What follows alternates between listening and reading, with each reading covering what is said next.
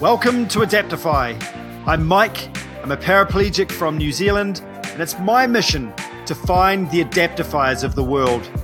People who have overcome challenges and found new, creative, interesting ways to be free despite needing to use a wheelchair for their mobility.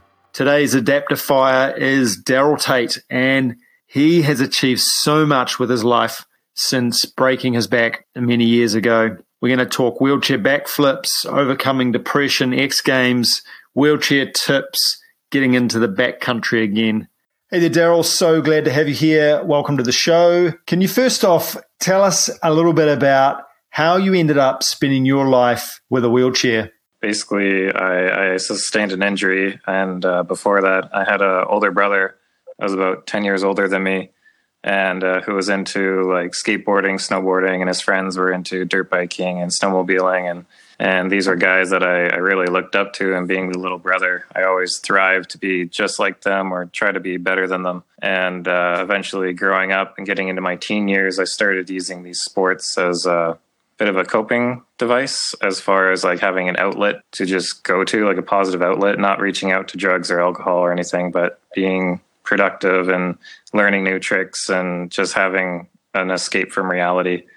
And uh, after leaving high school and everything, I got a job and and it was working in a mine and it was shift work. And I realized how much I missed my sports and I was making good money, enough money that I could just kind of take a pause and stop working and try to pursue a career in a sport and the opportunity of becoming a freestyle snowmobiler came around because I've I've ridden a snow machine since I was like four years old, and I've raced them all through my teen years. And I moved to the mountains, and uh, there was a, a professional snowmobiler who was sponsored by Red Bull, Oakley, and all these big name companies, and uh, they.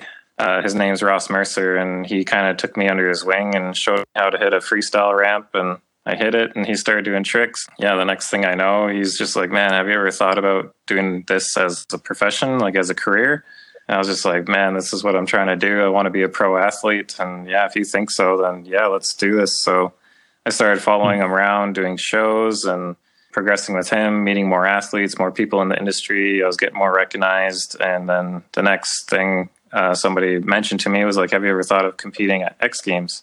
And I was just like, man, that's like been my childhood dream. I would love to go do that. And uh, so then I, yeah, I started thriving for that and had a show in the eastern states in Fremont, New Hampshire, where there's this event going on where a ton of people were going to be showing up with uh, basically their companies and businesses and sponsorship opportunities to try to showcase my skills and, and get them on board to take me to X Games because I got the invite. So I showed up this weekend and told myself, you know, if everything went well and I was confident, I would pull for a flip. And at that point, I've landed a, a few flips under my belt and uh, never crashed one of them. And uh, so it was the last day, the last show, and the only thing I haven't done was a flip. And so I was like, hey, man, I guess it's now or never. So I came into a ramp and got a little bit anxious on the throttle and hit it a little bit early. Went, hit, pulled lean back. Everything was going perfectly. I just knew that I was going a little bit long on the transition. And then suddenly my snow machine just quit and sputtered and stopped and died on me. And uh, from there, the rotation stopped. And the first thing that went through my head was basically either I could jump off or hold on. And when I thought about jumping off, I thought I'd like break all the limbs in my body if I, because I was overshooting the landing. And and so I just held on, committed, pulled around, and the next thing I know, it was just like the snow machine just slammed on top of me like a mousetrap, and then severed me at my T45 spine. And then, uh, then yeah, then after that, I was just relearning how to live my life and get through and get back out to the sports that I was loved and passionate about. Hey, so tell me, just to set the scene here, how how high in the air were you when you when you fell? Just give us give us a, a sense of that. Uh, yeah, it was like a 65, 70 foot gap is kind of the standard freestyle kicker distance, and uh, the snow machine is probably around just just under 500 pounds or so, and uh, I, I can't say how high I was, whether I was like 35 feet up or 40 or kind of wow in that range. It's, it's a good good distance to the ground, and uh, so yeah, I got pancaked in the ground and it collapsed both my lungs and severed my spine and crushed my heart, crushed my shoulder blade, and just basically all everything in my chest just got compressed and pancaked into the ground. And uh, there's videos of it on YouTube of the crash because there's a lot of people watching. So there's all these different angles, and I definitely watched it early in my injury over and over and over again. Man, I think it's fair to say you're lucky to be alive there, Daryl. Yeah, yeah, no, definitely. Like we, when I got to Boston, they medevaced me to Boston, and um, there was five doctors that attended me on site, and three of them said my percentage rate of living's too far gone, and that they could save other patients instead of dealing with me. And uh, it, was, it was this one doctor that uh, took me on and said, "No, I think he's got a chance." And uh, the doctor next to him said, "Well, if you're going to take him on, I'll take him on too." So his name was Lorenzo, and uh, yeah, if it wasn't for Lorenzo, I wouldn't be here today. So feel very fortunate. Nice, mate. Well, it's good to have you here. Hey, tell us, you know, were you ever in a place where you were more focused on what you what you couldn't do than what you could. Um, you know, there's a number of people out there that say if you've got a positive attitude before your injury or accident, then you know you, you usually carry that through. But you know, some dark times after that. Did you ever find yourself, you know, just thinking, "This man, my life's just going to be over"? Yeah, there's there's definitely gone through some several different stages of uh, you know depression and even to the to the point of potential suicide. Like I have had one suicide attempt, and uh, fortunately, you know, um, still here and still kicking and still thriving. And it was just a very deep low point in my life, and realized that I needed uh, needed some professional help. So seeing a psychiatrist and uh, life coach and stuff like that to try to get my mental state back on track and um, but uh, yeah, the saving grace is my sports, and that's what keeps me sane. And uh, it may be adapted or different, but it's it's a challenge, and I think that's what the challenge I enjoy that makes me thrive is that not not everyone gets the opportunity to try to do this. So you're kind of kind of paving the path for other people or following other ones that you know you've been inspired by and look up to. And it's this pretty amazing community that you can be involved with and within the sport. And you know with social media and the way everything's functioning in the world we get to see what everyone's doing which is you know very beneficial but it, it could be discouraging at sometimes too depending that's where social media is like a love hate game it's uh, you see everyone's highlights and mm. you just don't think you can keep competing against everyone else but really it's like we all have our low points but nobody showcases that on on uh, social media. So yeah, we definitely it's a different world. Yeah, it's worth keeping it real, mate. I reckon. Yeah. Um, I know when I, you know, I, I didn't hide. So I started a blog when I when I had my injury, and I I would write about the highs and the lows. You know, and it was it was to keep my family and friends in, in the loop and let them know how I was going. But it was really good for me to just let that out. And uh, that's some advice I give people is like, just let your emotions out. If you feel like crying, just cry. You know, if you if you're feeling angry, go go and punch some punching bags or or like you know jump on your hand cycle and burn that burn that out. Just get that out of your system. Yeah, um, yeah, it's good to have a way to vent it some way and not not mask it and and. uh that's that's what I was doing for the longest time was just putting a face on it and just going out in the community, having a smile, telling everyone that everything's great, and uh, just totally masking it just just to make them feel good or whatever, and just that I would go and basically punch my pillow and just be so discouraged at night and and uh, face my demons then.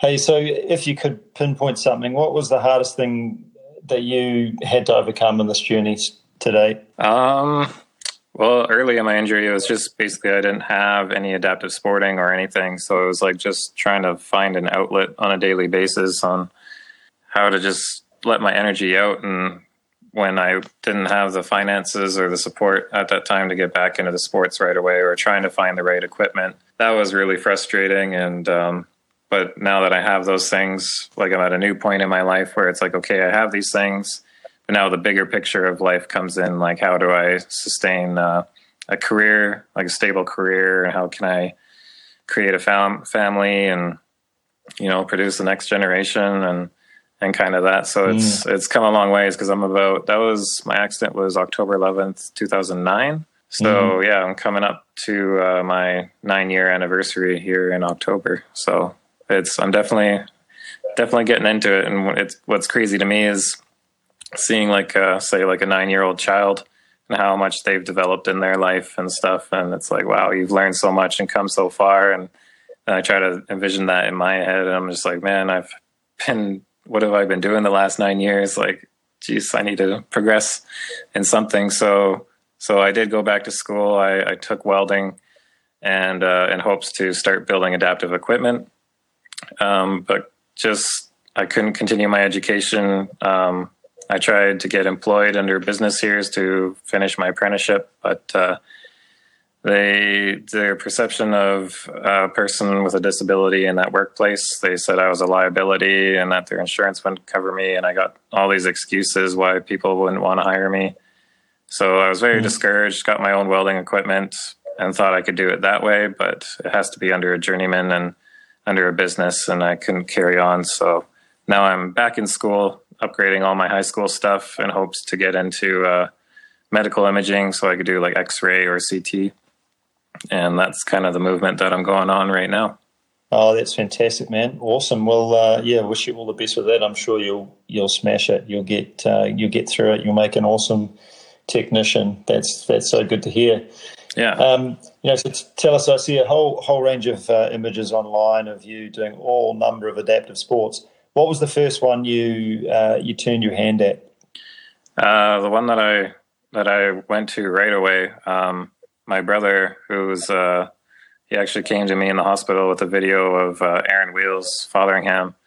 Um, showed me him backflipping his wheelchair and ripping skate parks and stuff. And I had a skateboard background, BMX background, and and uh, I was just like, man, like okay, I can still do it. It's something I can do. So I, I was actually still in rehab when he showed me this video, and so my physiotherapist came to me and I was like, hey, Daryl, like, all right, well, it's Friday and we'll do this. And what are your plans for the weekend? I'm like, oh, I'm going to go to the skate park. She's like, oh, yeah, your friends are in town. You're just going to go watch them? I'm like, no, I'm going to go in.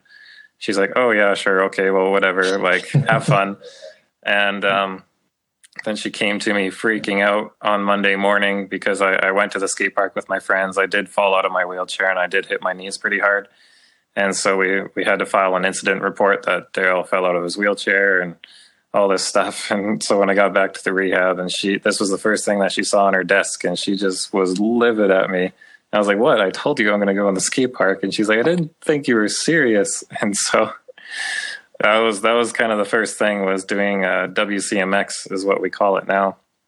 And so I would leave the hospital at night and go rip around the children's hospital, learning how to drop stairs and hop curbs and trying to spin on one wheel and do all these tricks and just just to have that escape and that outlet. And so that was the first sport that I got into. And uh, then coming home, I, I really the backflip with my machines. So I really wanted to flip my wheelchair. And so I ended up uh, being the first spinal cord injury to backflip a wheelchair and uh, the second person after Aaron to flip a chair. So I was I was pretty stoked on that.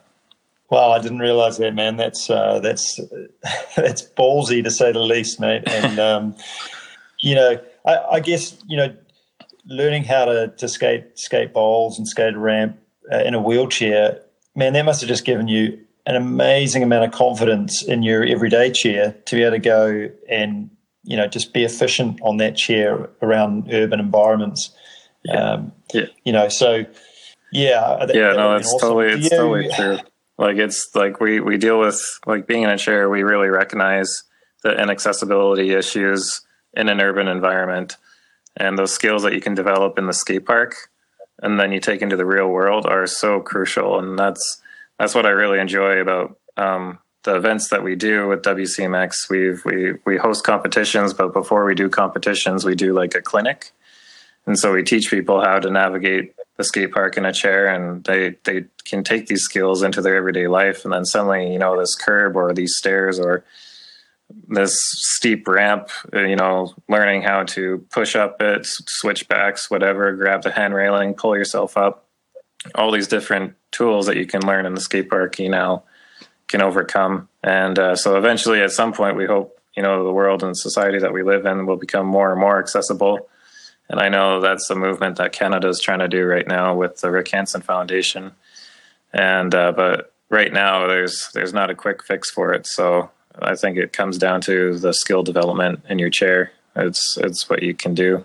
Hey, so I've also seen photos of you, uh, like in these beautiful landscapes, uh, obviously in the Northern Territories there, uh, and you've you've got a quad bike that you've modified, or or maybe you haven't modified it. Can you just talk to to the listeners about how how that's been for you and access and and how it makes you feel and any specific uh, details about the the type of uh, rig that you have that's enabled you to do that.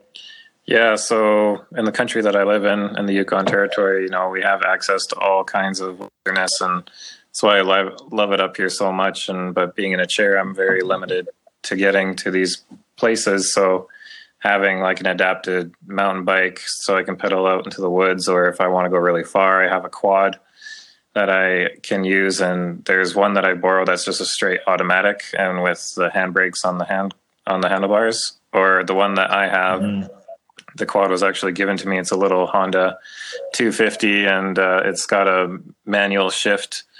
And so I, what I took was a, a golf club handle, and um, took a, a, like basically a uh, I don't know, just like a hose clamp, and put it to the shifter so I could shift the gears with my hands. And then there was a front brake that I could use. So so I used that to get up into the mountains and see some scenic country and and uh, I'm fortunate that uh, my dad is in aviation. And when I had my accident, he decided to go get his helicopter license. And uh, now he flies helicopters. So I'm able to get up with him a few times and we'll go hang out in the glacier field or something and uh, just be totally humbled by the environment and realize that, you know, all those things that you worry about and you struggle and whatever, once you're put in that environment, it all just disappears and there's a bigger picture out there.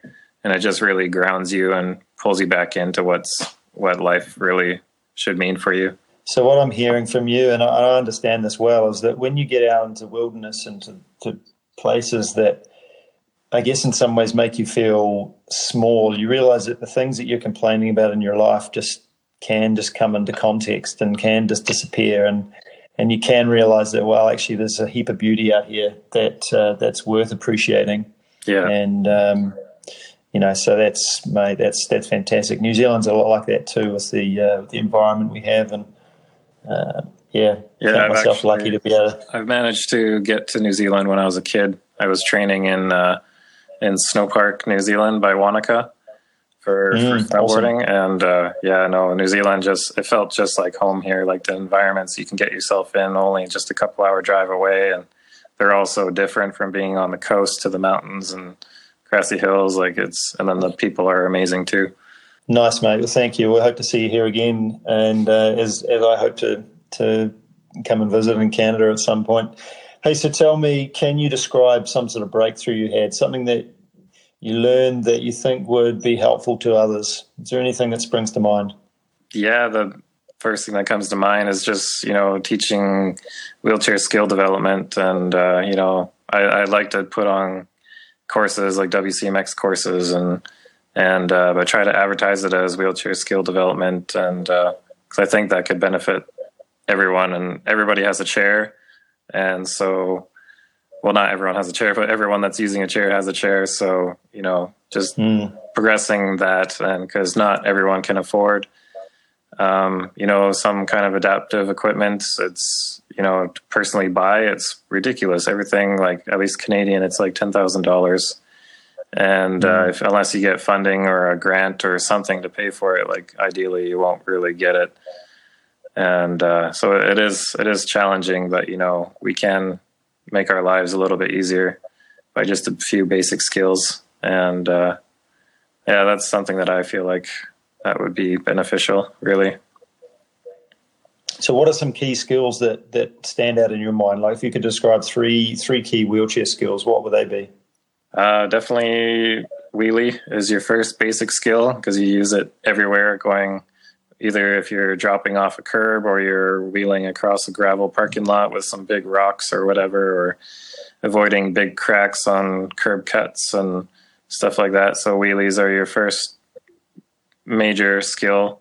And um, you know another another crucial one is you know to gain your independence is if you ever fall out of your chair like how how are you able to get back in so learning how to pick yourself up whether you're strapped in the chair or if you're not strapped and you fell out. And and then um, the next would be learning how to navigate uh, steep steep inclines. So if you can't push straight up it what are other methods and tools around you to use to be able to get yourself up this steep incline. So whether you're doing switchbacks or pulling yourself on a handrail, or potentially some people even go backwards and uh, or in a wheelie backwards, so they use their momentum and weight into the hillside, and yeah, all kinds of tricks. Well, man. So uh, the snowmobile, this the sled, have you been back on?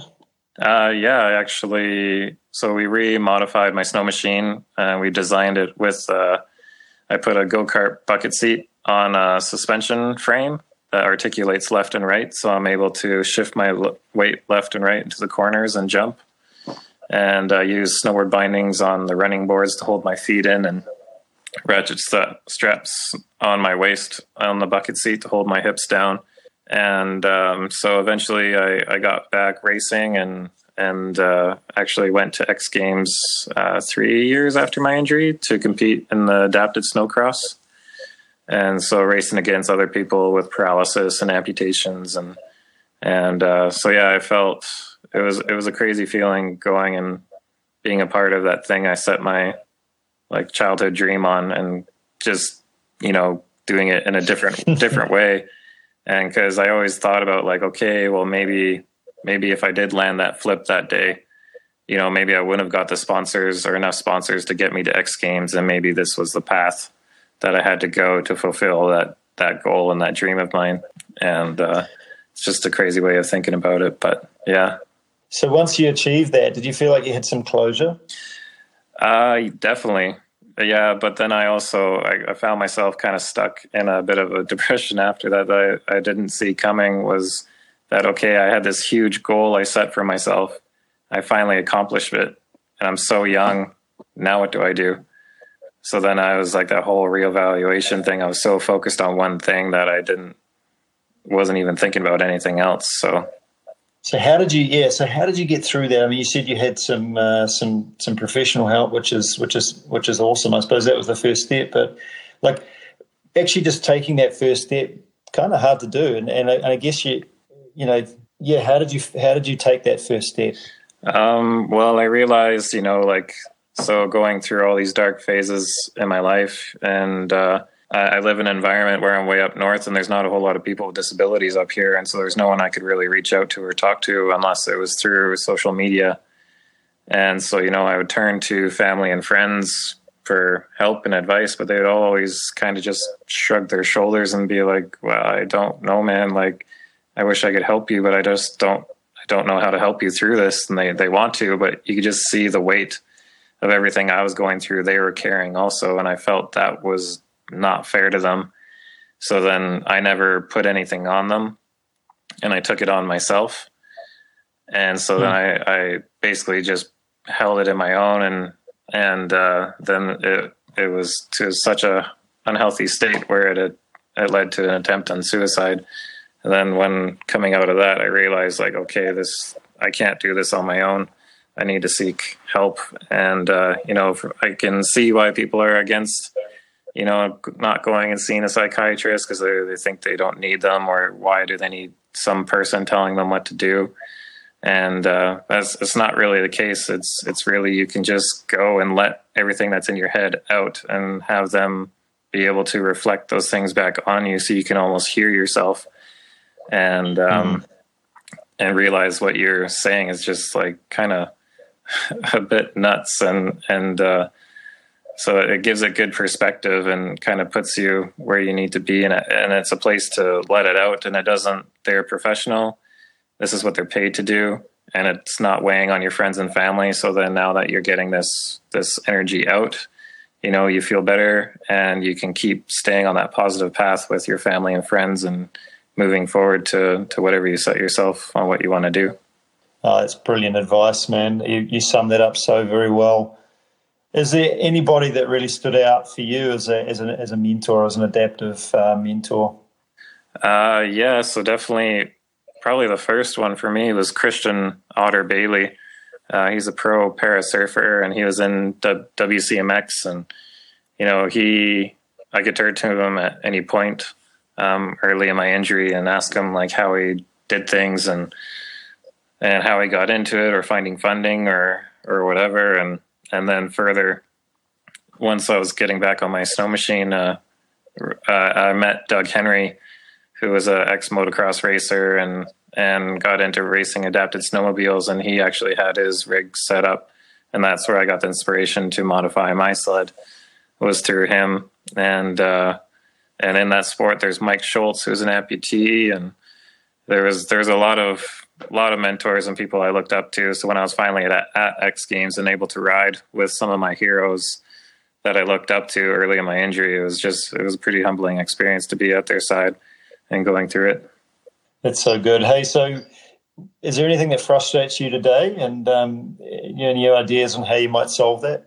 Well, being back in school and and in that environment, and uh, it's definitely a lot of education on accessibility and uh, so I did work actually at the Rick Hansen Foundation down in Vancouver, uh, Canada, down there. And so they they, if you don't know who they are, basically it's Rick Hansen was a man who wheeled around the world bringing awareness to um, people with disabilities and accessibility and and uh, yeah, I think he did that tour in the early '80s and uh, incredible man. He's now a close family friend of ours, but he started a foundation, and so he's trying to make the world more inclusive.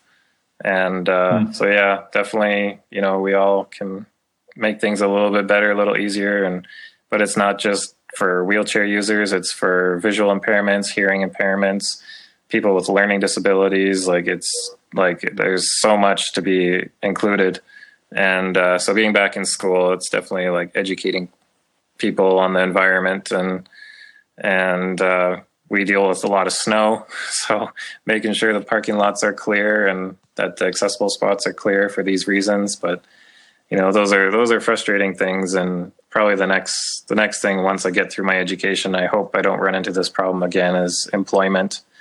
And you know finding a way to get employed and not having the chair be an obstacle.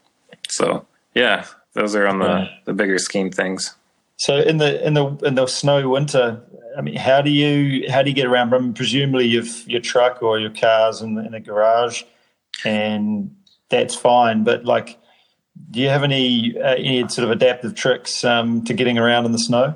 Uh, yeah, so I actually have like a bit of a winter chair. I, I use my summer WCMX chair for the skate parks and just for daily use in the summer, and then in the winter I have another frame that's got big knobby mountain bike tires and like four inch front casters um, to get around the snow a lot easier and definitely wearing gloves so that my hands don't burn on the push rims. And because uh, we do get up to like minus 40 celsius out here or colder with the wind chill.